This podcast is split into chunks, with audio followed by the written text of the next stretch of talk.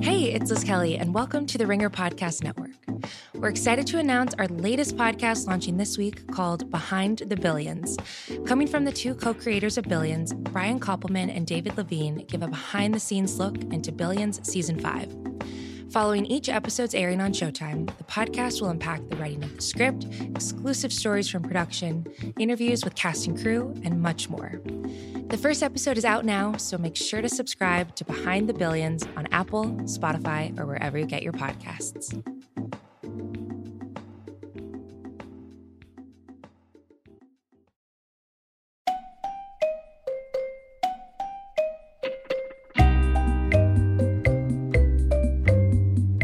Hello, media consumers. Bryan Curtis and David Shoemaker of The Ringer here. This is a press box. Today's agenda includes a discussion of whether NFL games this fall should have fake crowd noise and virtual fans. What would that be like alongside the soothing voices of Joe and Troy? We'll also answer your listener mail questions, including what other Ringer podcast would David and I secretly like to host? Plus, David guesses a strain pun headline in the overworked Twitter joke of the week. But, David, I want to start with Donald Trump versus Anthony Fauci. That uh, tone I'm doing there is the tone of sad inevitability because this felt like it was coming forever from the moment either it doesn't even go back to Anthony Fauci contradicting Donald Trump, does it? It's just about Anthony Fauci being a star, right? And getting good press, which then makes Trump mad. Is that do you do we think the actual genesis of this? Oh man, this is so fraught. Um, yeah, I mean, first disclaimer: Anthony Fauci is not uh, presumably um, in the business of trying to become a star. He's not uh, actively seeking attention in some sort of like self-glorifying way. Uh, but yes, that he is the uh, primary source of uh, good information during this coronavirus situation that we're all in. And since he's obviously the target of a ton of media attention in the sense that he has become a star in that way, yes, that was clear from the beginning that that would grate on the president. But I do think that there is a th- that tension was always there, but there's a deeper tension, or there's a there there is a parallel tension that we're going to get at. Can we just let's let's go ahead and get into the actual audio of this because I think there's two things happening at the same time here. All right, here's your play by play. On Monday in his press briefing, Donald Trump says of the coronavirus, we have met the moment and we have prevailed. Mm-hmm. Later, he said that only meant that the U.S. had prevailed at increasing testing access, but never mind. A day later, at a Senate hearing, Anthony Fauci is talking about should we open the economy? And in fact, he's warning against reopening the economy too fast, especially when it comes to schools potentially going back this fall. He was met with criticism by Rand Paul, senator from Kentucky. Let's listen to that. So I think we ought to have a, a little bit of humility in, in our uh, belief that we know what's best for the economy. And as much as I respect you, Dr. Fauci, I don't think you're the end all. I don't think you're the one person that gets to make a decision. We can listen to your advice, but there are people on the other side saying there's not going to be a surge and that we can safely open the economy. And the facts will t- bear this out. But if we keep kids out of school for another year, what's going to happen is the poor and underprivileged kids who don't have a parent that's able to teach them at home are not going to learn for a full year. And I think we ought to look at the Swedish model and we ought to look at letting our kids get back to school. I think it's a huge mistake if we don't open the schools in the fall. I don't want to get us off subject, but I do think it's important to mention that for all of the shit Rand Paul has gotten over the years about potentially wearing a wig or a hairpiece, somehow it, you know, when when we're in this crazy coronavirus beard era, it's sort of the truth wins out. And he it turns out his beard looks just as fake as his hair does. He is just a fake haired looking individual. So uh, back, now we can get back to the substance of the matter. Resolved. Uh, yeah. Rand Paul is merely a fake hair looking individual. All right. That was Rand. Anthony Fauci then responded by warning about recent data that has shown that coronavirus may be more dangerous to children than previously thought. Here's Fauci. The second thing is that you use the word we should be humble about what we don't know. And I think that falls under the fact that we don't know everything about this virus. And we really better be very careful, particularly when it comes to children, because the more and more we learn, we're seeing things about what this virus can do that we didn't see from the studies in China or in Europe. For example, right now, children presenting with COVID 16, COVID 19, who actually have a very strange inflammatory syndrome, very similar to Kawasaki's syndrome. I think we better be careful if we are not cavalier in thinking that children are completely immune to the deleterious effects. So, again, you're right in the numbers that children in general do much, much better than adults and the elderly, and particularly those with underlying conditions.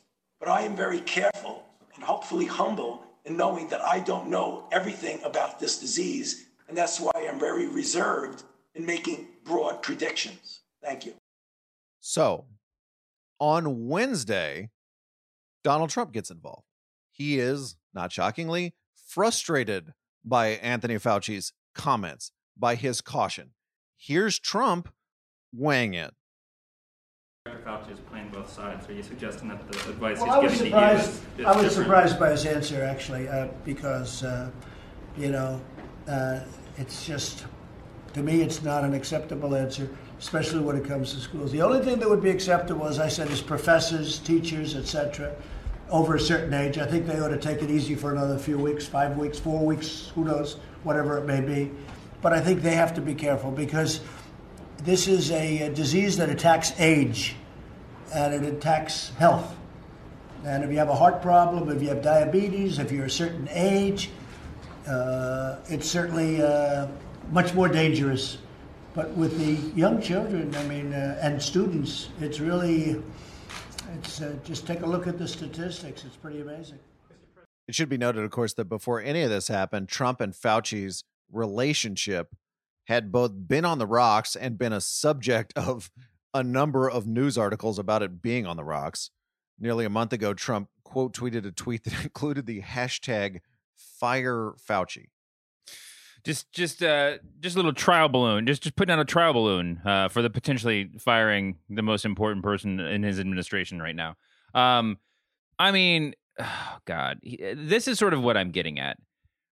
What, what Fauci said, the, the cautious alarm he was raising about the potential effects on children of the coronavirus, something that Mhm. we talked about, I think, the last episode. This is an alarm that has been going off silently or not silently in the heads of every parent of small children in the country since the beginning of this thing. The Yes. only thing I think, in the same way that, like, you know, we've said kind of, uh, you know, semi seriously that if you had told us three months ago that we would have been locked up inside, you know, we would have been having to stay inside for two, three, four months straight. We would have all just gone ins- insane and started murdering each other. Somehow we all sort of evolved into this little stasis that we're in now. If you had told us at the beginning that the, this would be affecting children in any way, like the vast majority of parents in this country would be living in fallout shelters right now, right? I mean, we wouldn't be have taken this even as, as easily as we did. So the fact that Fauci's saying that out loud is actually comforting in the way that there's some some sort of affirmation to it. But one of the greatest frustrations that we've been that everyone, not just parents, everyone's been saying through this whole thing is feeling like you're not getting the whole story from the people that are in charge. And I don't mean to sound conspiratorial about it, but when he says one thing and you actually feel like, oh, someone's finally saying it, and then the president comes out the next day and he's just like, nah.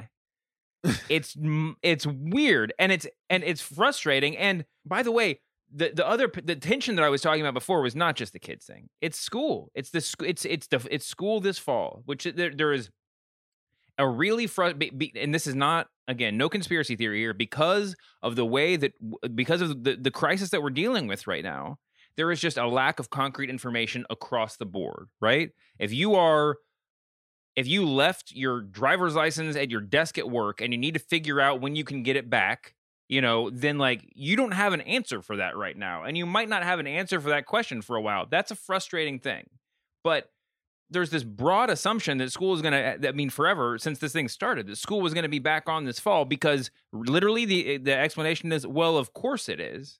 Meanwhile, what a month ago, we had Gavin Newsom in California and saying we're definitely going to have school, but it might just be that school happens in shifts because we can't keep all the kids in the same classroom at the same time, right? Which is basically a code for saying there's not going to be school this fall, right? when you have people like in in New York who are just like saying like putting on a happy face, but literally it is impossible for there to be school based on the details of what they're saying, right? We ho- we're hopeful that there's going to be school, but and then everything after the but is just saying we're not going to have school. This is a really good indicator of where our culture, where our society is going to be come September And of course, no one's ready to say it out loud for the same reason that it took De or took New York so long to close public schools because of the financial implications, because of the societal and economic impl- implications.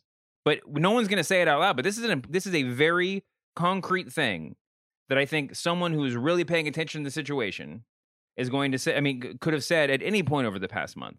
If we're not going to have sporting events, and we'll talk more about this later, with crowds in until November at the earliest, we are not going to have school until November at the earliest.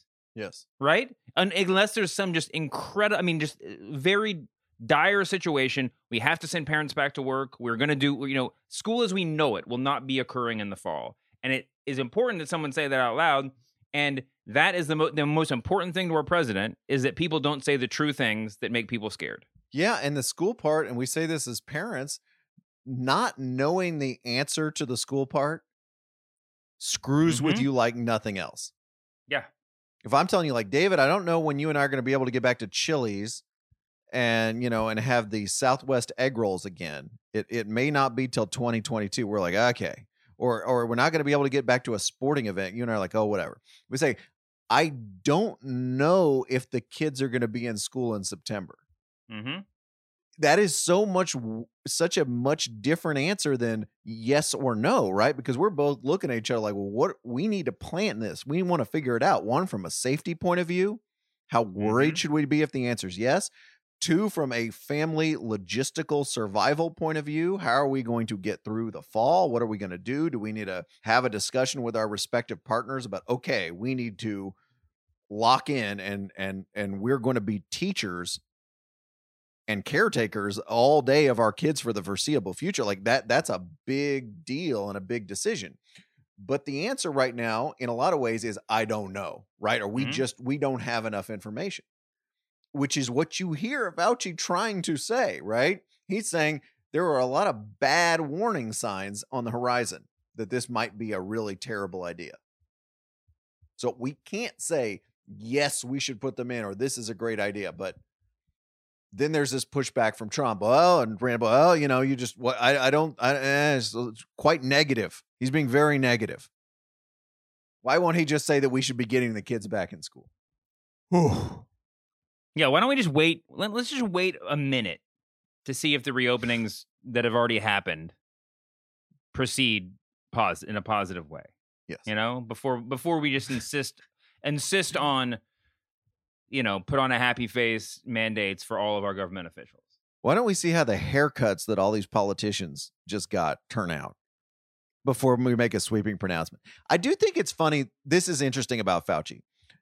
How many other crises, government situations generally, do you remember where there is like a wise man that knows all the answers? And all the government guys that usually know all the answers just have to defer to him Mm-hmm. And this is not a defense of Trump. Like the only time I can think of this is like during a war, right?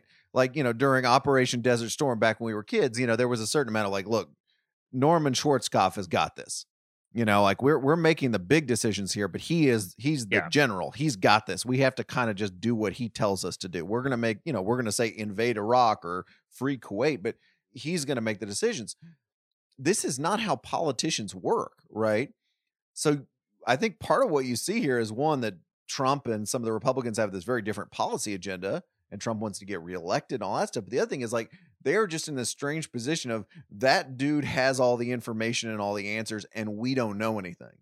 And that makes them as alpha males, as politicians, as powerful people, really, really uncomfortable. Yeah.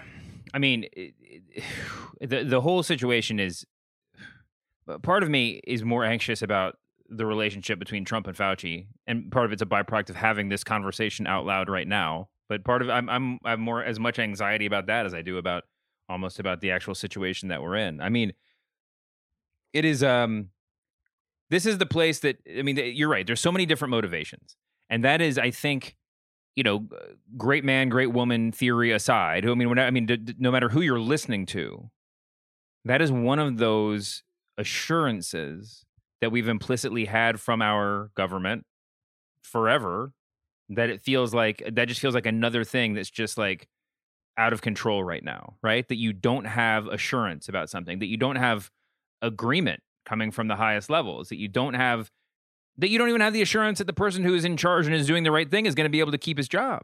Mm-hmm. You know, or is not going to be like overruled in every way that matters. I mean, that's frightening. It is. We got we got Twitter questions when there was like the first Maggie Haberman joint several weeks ago that Trump is mad at Fauci. We got at least one Twitter question that was just like, should the media report on this? Because like it's true, you know, it's it's obviously true, but if we all kind of stipulate that the health of Americans is dependent on some large degree to Fauci still having his job, Yeah. Should we be even reporting? And the answer is, of course, we should, right? Because it's not like Trump needs an article in the New York Times to tell him to fire somebody. He's going to fire him anyway if he's if he's mad enough at him. You know, I don't, I don't, I don't think that actually, I don't think that's an actual question. But that is the degree to which people are thinking, right?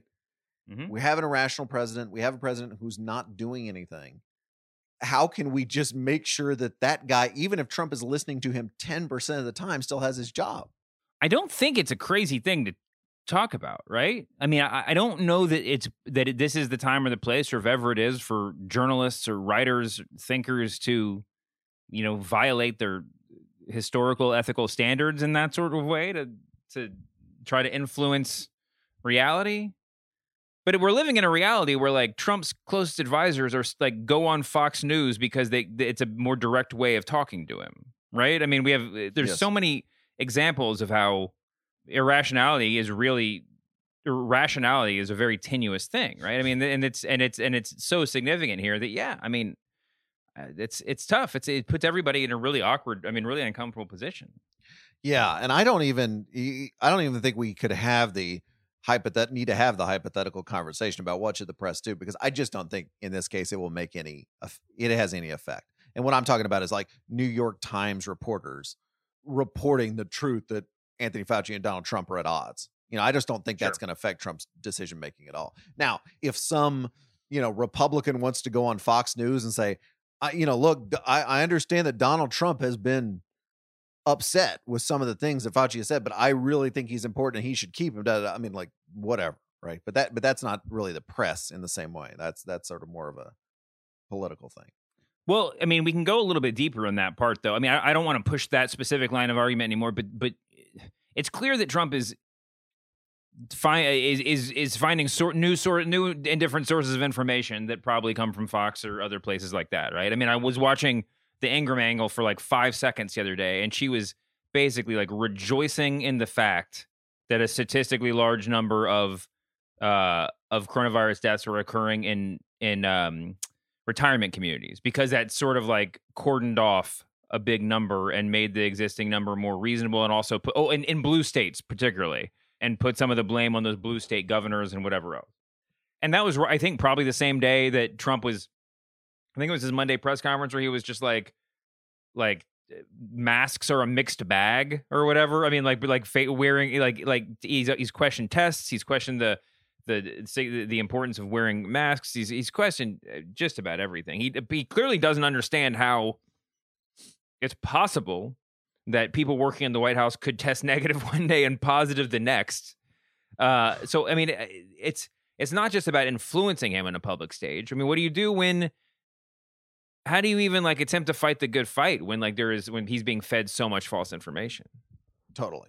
Yeah, David. And as we, uh even as we record this, I'm looking at a uh CNN headline: Doctors in Italy make a link between COVID 19 and the rare Kawasaki-like inflammatory disease in children. So, yet another reason to proceed very, very cautiously. All right, David. Time for the overworked Twitter joke of the week, where we celebrate a gag that was so obvious that all of media Twitter made it at exactly the same time. Send your nominees to at the press box Pod.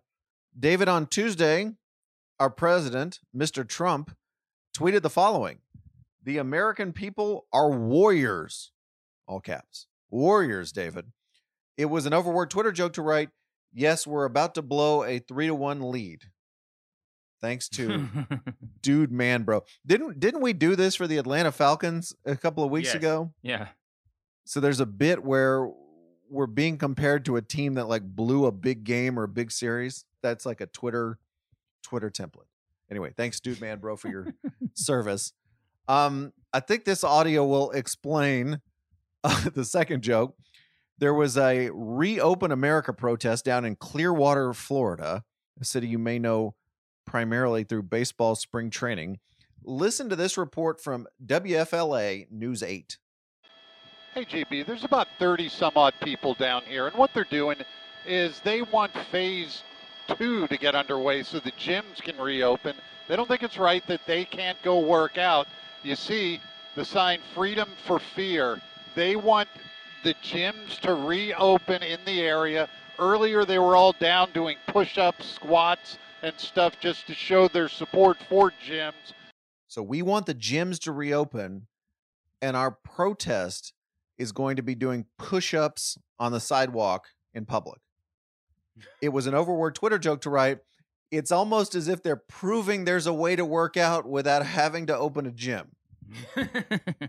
we would have also accepted literally a weird flex, thanks to uh, Thierry Cote. And finally, David, did you see Tim Kaine, Virginia senator and former Veep candidate, wearing that Mad Max looking handkerchief over his mouth in the Senate the other day? yes. Was Tim Kaine trying to mount an invasion of Gastown? Was that what was going on there? so many good tweets. Uh, don't sleep on Tim Kaine's cameo in Westworld. Tim Kaine looks like he's about to accuse someone of mm. cheating at poker. Tim Kaine once shot a man in Reno, Reno just to watch him die. Tim Kaine looks like he's a Metal Gear Solid boss. yes. Yes. If Tim Kaine dresses like this in 2016, Hillary wins 538 to nothing. and this is my favorite. Tim Kaine currently looks like a movie character that was once an upstanding citizen in the community, but got mistakenly caught up in a white collar crime and now has to rob a bank to save his family. Oh my gosh. If you made Tim Kaine interesting, congrats. You made the overword Twitter joke of the week. David, let's talk about whether the NFL is going to have fake crowd noise and virtual fans this season. But first, a message from the ringer.com. Hey, this is Brian Koppelman. And this is David Levine. We are the showrunners and co creators of Billions. And this is Behind the Billions. Behind the Billions, where we're going to talk about how we make the show, the decisions we made in terms of uh, what we decided to shoot, how we wrote it. We are going to share the inside skinny on what it's like to make the show. Uh, Dave, I'm sorry I just said inside skinny. You did. I mean, you've set the bar high. We have a lot to provide now. And we will be providing it on Sunday nights right after the show. We'll have guests who are actors on the show will come in and talk to us, people who make cameos on the show. Should we interview crew members too? Well, we're going to talk about some crew members, maybe standout crew members, superstars, crew superstars, if you will. Really psyched to do this, psyched to talk to everybody about the show. Listen in on Sunday nights right after the show airs on Showtime. All right, David, in the notebook dump, I don't know if you followed fake crowd noise gate. Oh yeah. Started last month, I think, when Fox's Joe Buck went on Real Sports and said that if there were no fans in the stands this fall for NFL games, as seems overwhelmingly likely, Fox might pump crowd noise into the telecast. Then Buck went on Andy Cohen's Sirius radio show and he expanded on the crowd noise idea and he added one more going into this season coming up, and that comes with a huge asterisk, and hopefully there is a season. I, yeah. There's probably going to be a season in doing games with no fans, which uh, will be wow. difficult. I think Fox yeah. and these networks have to put crowd noise under us to to make it as do you think normal they'll do that? viewing experience at home.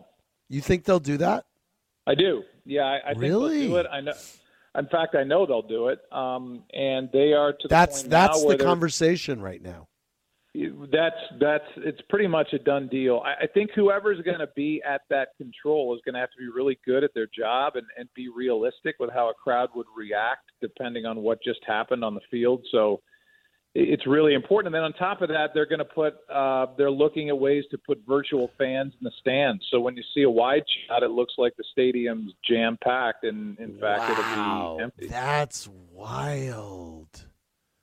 You know, I was going to say, yeah, you can cut away to those watch parties that people have, but you can't because people aren't going to be jammed into Ballpark Village or wherever it is. First of all, I just want to say, as a sports media writer, I can take getting beaten by my competitors. I'm not sure I can take getting beaten by Andy Cohen on a big story. Get off my lawn, Andy Cohen. Um, Joe Buck went on Twitter this morning to clarify a little bit of this because this got weirdly put into the food processor of tweets, and SI had a had a headline with him saying he says, "Look, some ideas will work and some won't. That's the nature of working on something. It's uncharted waters. It could be a very exciting time in network TV coverage. Can't wait to see how it all plays out. Praying for a safe return to a stadium near you if you're involved." He also goes on to say crowd reactions are an enormous piece of the TV puzzle. All reactions by a crowd are valuable and to be used, as far as I know. I use it as much as I can and still keeping my job. Big moments like the Minnesota Miracle are made on TV because of the crowd noise. Okay, so a couple of things here. One mm-hmm. is this should probably be thought of in the sense of a network thinking out loud. Sure. Months before the NFL season of how are we going to do games with no fans and should we change anything?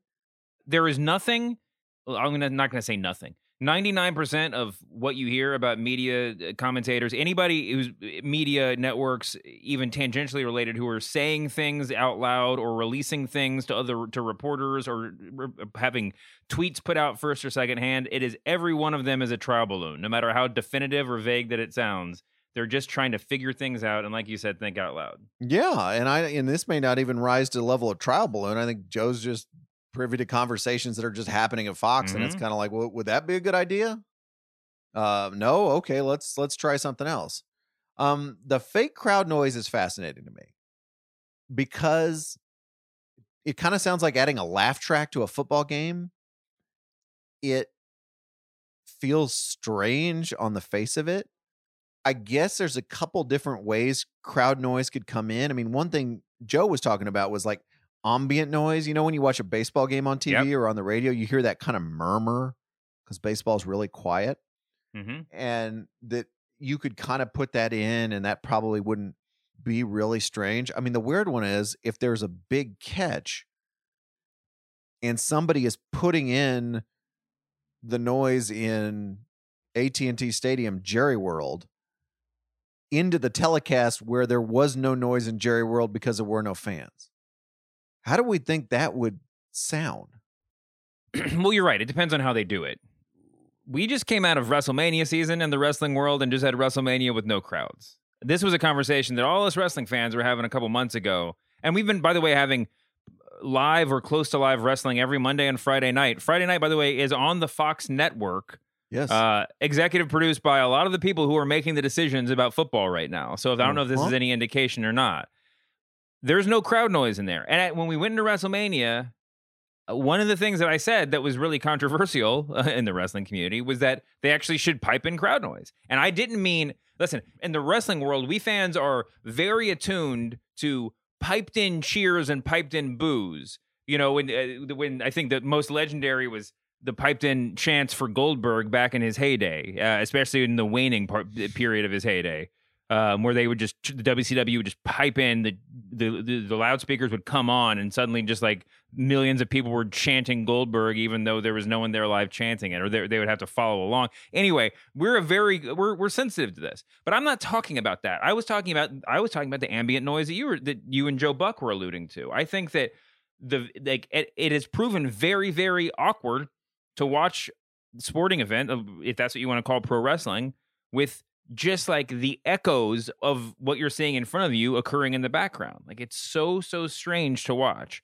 that i think that if you want to have an ex- a viewing experience that is least jarring to the audience then some sort of ambient background crowd noise would be really helpful now separate from that if you want to talk about the touchdowns and how weird it would be. Yes, someone's going to have to make a call if we're actually going to pipe in positive cheers, chants, reaction noises. The one thing we're pointing out is this is probably a lot easier than most people having this conversation realize because there are video games that do this like that are being played trillions of times a day every time like like there there is an algorithm for this stuff and by the way a huge number of the people who are watching you're going to be watching these football games are very used to hearing these sorts of canned crowd reactions when they watch video game when they're playing video games right i mean so like point. some some of this is is are things that people are attuned to now there's an ethical question about it but i think we're sort of that's rear view mirror stuff right now i think this is all entertainment and as long as they're sort of upfront about what they're doing I don't I don't dislike it. I think the question the real question is is having the crowd noise going to prove to be even weirder than utter silence, right? And that's a thing that's really going to be hard to know. It's sort of like some of the other technological changes that Fox and other networks have made over the years. Sometimes it all seems it makes a lot of sense until you put it on national television and you hear what people have to say about it. I think that's a great way to put it. What is what is more unnatural? Total silence during a sporting event or possibly unnatural sounding crowd noise? I don't know the answer to that. The other thing from an announcer's point of view and this this is the same whether it's the NFL or wrestling is these guys surf off the crowd, right? Mm-hmm. Crowd noise is the wave and if you're an announcer, you are matching your voice to the excitement of the crowd and often getting a little bit even higher so that people at home can still hear you, right? If you're good at your job. So what Joe's talking about too when he talks about this stuff is if there's a big, you know, if Dak Prescott throws the ball, and this is just me wish casting by the way the Cowboys season. But if Dak Prescott throws deep to CeeDee Lamb and CeeDee Lamb touchdown Cowboy, you know, he's he's going way up there. Are you going to be able to do that as an announcer with nothing underneath you or are you just going to sound even weirder than when you call touchdowns for the visiting team? I don't know. You know, it, it's weird to think of a wrestling announcer like, by, by God, that's, you know, Goldberg's music. And, and there's just nut, but there are no cheering fans, you know, underneath it. Yeah, I mean, honestly, from firsthand experience, there. Listen, there are a lot of varying uh, opinions on what they've done in WWE, both the moral side and also the the. Uh, I mean, just the experiential part. I can say personally that, like, I actually, for somehow, am paying less attention to the announcers, even though there is the, the absence of crowd noise should make them a clearer or more integral part of the experience, right? I, I think to me, the audio just sort of becomes a secondary part of the entire broadcast without without the and I'm not saying the crowd noise is is, is a necessary piece more so than the announcing, but the awkwardness, the difference is jarring enough that I just sort of like just eh, am, am paying eh, I'm just eh, I'm experiencing it almost entirely visually. But yeah, it's it's a it's a tough call. I mean, it's it's really hard to imagine. Um the visual too. I mean, I don't even know what they've been talking about in terms of what arenas they're going to be playing in and how the you know if there's going to be physical empty seats in the background of every shot or what. I mean, that's I'm not sure that'll make a ton of difference with the. And it's different than wrestling. Football is basketball. You know, that's sort of a borderline, but you know, in football, there are not that many shots where you can see the crowd except for the deliberate crowd shots, right? I mean, e- even even when they're sort of in the background, they're like they're they're fuzzy. You know, the focus is not on the crowd if you're focusing on a player, but it's still a whole. It, it they're gonna. I'm sure gonna be a million instances where you know they're gonna have to figure out a new way to do what they've always done. The virtual fans thing is really weird to me because I'm not really sure what is gained by that. I guess we saw like a version of this in was it Taiwanese baseball where it had the literal mannequins in the Uh-huh. stands. But I don't know if I'm like watching an NFL game, like the fact that it would look like the stadium's full would somehow make me happier with that NFL game than if it looked like the stadium was completely empty. Yeah, I just don't even Uh, see the I don't even see the upside like as a trick to that. I don't. God, I don't either. Um, well, uh, uh, actually, and, and perhaps unsurprisingly, wrestling has a history there too. The, A- the AWA, now defunct Minnesota-based uh, wrestling company that you may remember from late night airings on ESPN Classics. Yeah. Uh, brief, piloted a show back in the day that I think is only available on the WWE Network called like the Challenge Series or something, where they did like video screens of crowds cheering as the wrestlers entered the ring on either side, and then I th- and then fake crowd, at least to the extent of like fake cutaways to non exit to, to crowd shots when there were no crowds around the ring, and I gotta tell you, it's super weird, but it is some semblance of you know, it's like it's like artificial sweetener. It's like that doesn't taste like sugar, but it tastes more familiar than what the absence of sugar tastes like. um, uh, so anyway, I mean, I I don't know, I don't know. I mean, there, there is. I honestly believe, just like the glowing puck or whatever the football equivalent of it is, you can help me out there. That like whatever we see week one will not be what we see week two, but No. what, but whatever we land on is gonna be, I think, weirder than we can possibly imagine right now. And you know what? The important thing when the Dallas Cowboys and and your favorite team come back to play, that they will be playing football Mhm. on television. That will be the over. What we can argue about how this sounds and looks and stuff, but you know what? everyone will be grateful for football game. So so let's say that if they they find a safe way to bring the NFL back in this very hypothetical universe. I think the thing that will be most important to people watching on TV is that the NFL is on TV. Yes. like that is that is that will be the takeaway. All right, listener mail time. A Thursday tradition here at the press box. This David comes from Jody Canaday, whose name I'm determined to say correctly. What's your weirdest deep dive during the pandemic? Oh man, do you have an answer for this? Because I, I do. Uh, I do too, but please go for it. mine is weird. Well, mine is weird, uh, but uh, you know, situationally, not maybe not too surprising. I have done a lot of rabbit hole reading on my uh, one-year-old's favorite television shows. I know more about the Wiggles uh, than you could possibly want to know. I know, Uh-huh. but that that's I mean that's uh, that one's maybe is less interesting. The one that's actually really interesting is now I'm like real real deep on Winnie the Pooh history. Um and uh there's actually a, a really interesting like licensing uh, piece of that whole story too. But anyway, um yeah, the deep dives on the Wiggles, on Winnie the Pooh, on there's been a little bit of like Mickey Mouse Fantasia stuff, but but that's those are the two big ones I think so far. I like the presumption in your voice um, in the first part of your answer about you knowing how much I want to know about the Wiggles. You know, how, how do you know that's more than I ever want to know? Um, mine has been this when we watch those Zoom calls with all the people in the boxes, especially the like celebrity Zoom call thing that's happening now. Mm-hmm. At some point, I was like, "Oh my god, this is like when we were kids and we watched Hollywood Squares." Oh, now, yeah. this is not an original idea. Then I this is like we should have a whole segment called failed think piece because you go to Twitter and you realize everybody's had the same idea. You're the last person to realize this is Hollywood Squares. Yes. So I my wife and I went to 80s Hollywood Squares hosted by John Davidson, who had a real announcer voice. Hello stars. He was epic.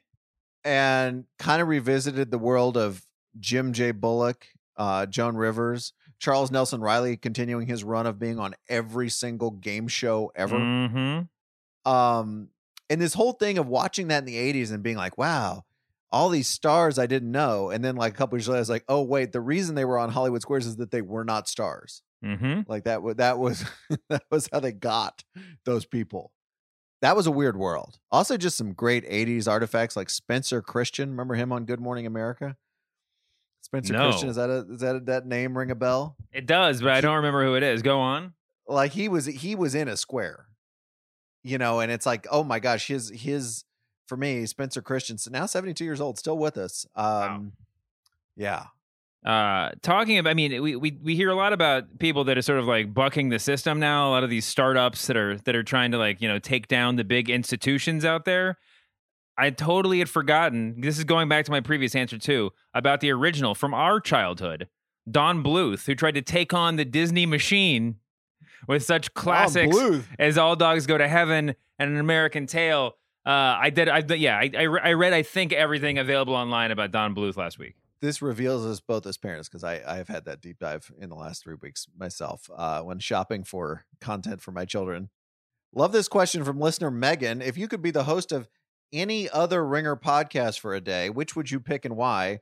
David is not allowed to pick his other podcast. I wouldn't. Don't worry. Um, I, uh, yeah, I don't know if this is the appropriate time for me to like pull up my sleeve and reveal my tea time tattoo, but uh, uh, it would be it would be a lot of fun. Man, what would be the best? I mean, listen, if like, I, there, I love so many ringer. Ta- I mean, Ring- ringer podcasts. If if like if I could host House of Carbs and it came with a company card for a week, that I think I you know justify going out in the world and eating Mm. in the absence of a pandemic. That would be really fun. Um, yeah, I mean, I, like you know, it would be fun to talk basketball. It's always fun to talk basketball. I get to do that anyway. Well, at least when I'm in the office. Um, I don't know. I mean, obviously the watch would be a lot of fun. I, you know, if I if I really had to do something, it might be it might just be like jam session. Just I could just get the bullshit about celebrities. That would be that would be a that a real like like spiritual vacation. I think from my normal daily daily life. Yeah, that seems fun. You know what the scariest one I think would be would be binge mode. Oh God. And this is the fact that Jason and Mallory are two of the nicest, best people at the Ringer in the Ringer Awesome People Mhm. Power Rankings. But just the level of knowledge you have to have to get through the door. Like you and I love Star Wars. Oh yeah. we yeah. would not be able to hang in the Star Wars conversation on binge mode at all. It would be bad. Yeah. Yeah, no, it's true. I mean, I like I know from just from the from the Westworld pod, like I I like, you know, script out about 5 minutes an episode and that takes so much work that I can't even imagine the I mean, I've I've seen it in action. It's hard to fathom the amount of work that these that that, that they do. Um it's it, it's it's really intense. This is from Tyler Cash Paget. Do you think the higher ups at national media organizations are secretly concerned about a ratings decline when Trump is no longer president? Let me answer that part. Yes. If so, does that affect any of their decisions? I think that the post Trump reckoning for like every news organization in America, you know, even ones like the New York Times, I just wonder the New York Times is, and the Atlantic combined have basically hired every political writer on the planet Yeah. and you know the atlantic's a little different in the in the way it's funded but like i'm just wondering are we going to have this much sustained interest in politics after trump? I mean i know there'll be a lot just no matter what happens right as we you know ponder the kamala harris uh, administration in 2024 or whatever it is but are we really going to care at the same level click wise that we do right now Um. Well, I mean, are we going to care? Uh, probably we as a society, We yeah. as a society, I, not as I much. Are I mean, kind of contractually obligated. the higher ups, in the media organizations, and folks like you and me will care. I mean, I definitely foresee if if Trump is, um, I mean, I think there's a question about whether we're this excited whether or not Trump gets elected. I mean, certainly the election, regardless of you know diabolical conspiratorial motivations behind programming and everything else. I mean, I think obviously the the narrative right now of whether or not he gets elected is driving a lot of this attention too. Um, that, and that would be the case with any first term president. But I mean, you know that like if no matter, I mean, no matter what happens, but uh, I guess if if Trump does not get reelected, if Joe Biden is or whoever else is our next president, then there will be like, regardless, there will be that you know epistemological conversation or whatever that goes on in every news network about what do we look like now that that, the White House occupant has changed, right? I mean, does MSNBC become more of like an Olbermann esque, like attacking the attacking the attackers? Like we're just taking on Rush Limbaugh and Fox News every every episode, sort of network, or like do they go in a, in a more kind of altruistic newsy direction? And then Fox will certainly have a whole new set of No. targets depending on whatever happens. But you know, we hear about that every time. Certainly, if Trump goes, it, it's gonna it's gonna change the calculus. I I don't I don't know that. I think that he is an extreme and an outlier in so many ways. But I think at after every election, every media bigwig is, you know, cleaning off the dry erase board and starting over no matter what. Though. This is from our pal Michael Mason. You know, you remember David when Bill used to get like emails, or I guess he still does. He reads them on the air, and they they would just be channeling the voice of Bill Simmons, like somebody would be doing a Bill impression. This is what Michael Mason did for us, and I'm and I'm honored because he just listed off the best strained pun movie sequel titles. These are real titles uh, for our enjoyment. This is what we'd be doing anyway. Let me give you some of these: Alvin and the Chipmunks, the Squeakquel. Oh yeah. Speed 2 Cruise Control because it was on a mm-hmm. boat, right? The Santa Claus 3, The Escape Clause, Wow. Garfield, A Tale of Two Kitties, Sister Act 2, Back in the Habit. What a classic that was. Beethoven's Second, which does have So a good. real an elegance to it. And Airbud's seventh inning fetch. Just- oh just- wow. Yeah, because Air Bud converted to baseball from basketball. Anyway, thanks to Michael for your service. Um, from Jonah Balekis, are athletes explicit about conversations going off the record? Or do reporters usually know when a conversation isn't for publication? Seems like there are lots of casual conversations and not sure how often it's explicitly brought up. I would say it obviously varies from case to case, but it's usually not explicit.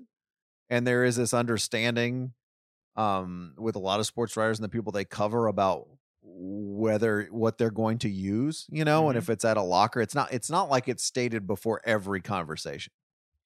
Um, I mean, we had that when Jack McCallum was on the pod on Monday, he was talking about Yeah. he was handed Michael Jordan's baby. And then there was a question of is the baby is the existence of the baby off the record? And Jack's response was, "Well, you know, I, I, look, you know, there's certain things we can talk about what you know wh- whether this should be in print or not, but I was handed the baby. Like I, this is not this is not me reporting on Michael Jordan. I was literally holding the baby, so the baby is going to go in the piece. Can I ask you a follow up question to that? Sure. As someone on the inside of this uh, sports media world, do you think that that not being explicit about what about going off the record can be a tool in the toolbox uh, from the athlete or the athlete's PR uh, person's side to sort of control the editing process a little bit? Like if you're not explicitly on or off the record, then you have a little bit more leeway. If, if you play fast and loose on the front end, then on the back end, the PR person could come in and just be like, "No, that was off the record," and be and kind of be a little bit grabbier because I guess my my implication here is that th- there are some people in the sports media world who are more more interested in keeping uh access than in you know Totally. telling the details about Michael Jordan's baby. Yeah, and I would say number one, yes, and number two, if you just make sure everything is kind of in this muddy gray zone, you can just com- claim that nothing was ever on the record. Right. Right. I mean, I've had, I remember one time I went up and talked to Al Davis at the NFL owners meetings when he was pretty elderly owner of the Raiders, and afterwards, you know, getting this pushback that it was off the record. I literally, I know, I Al Davis did not know me from Adam. I just walked up to him, but apparently that was the idea was that was somehow off the record. It was not off the record. Uh, this is from Paul Cross. How come using the term writ large has become a term every podcaster and media member has to fit into their broadcast slash podcast? It's so overused, it's annoying. Writ large, David.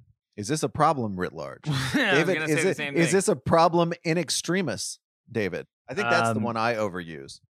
Writ large has writ, writ large as as opposed to a, a phrase like in extremis uh, is a little bit harder to mispronounce, or I guess or a little bit easier to pronounce correctly. So that's what writ large has going for it. I don't know. I mean, listen, there are a lot of things being writ large in the era that we're living in now. So we're all trying to we're all experiencing this giant thing together. Maybe that has something to do with it. You do hear it a lot though. Finally, from the Chet Lemon, what do you think LeBron's media counter should be to the Last Dance?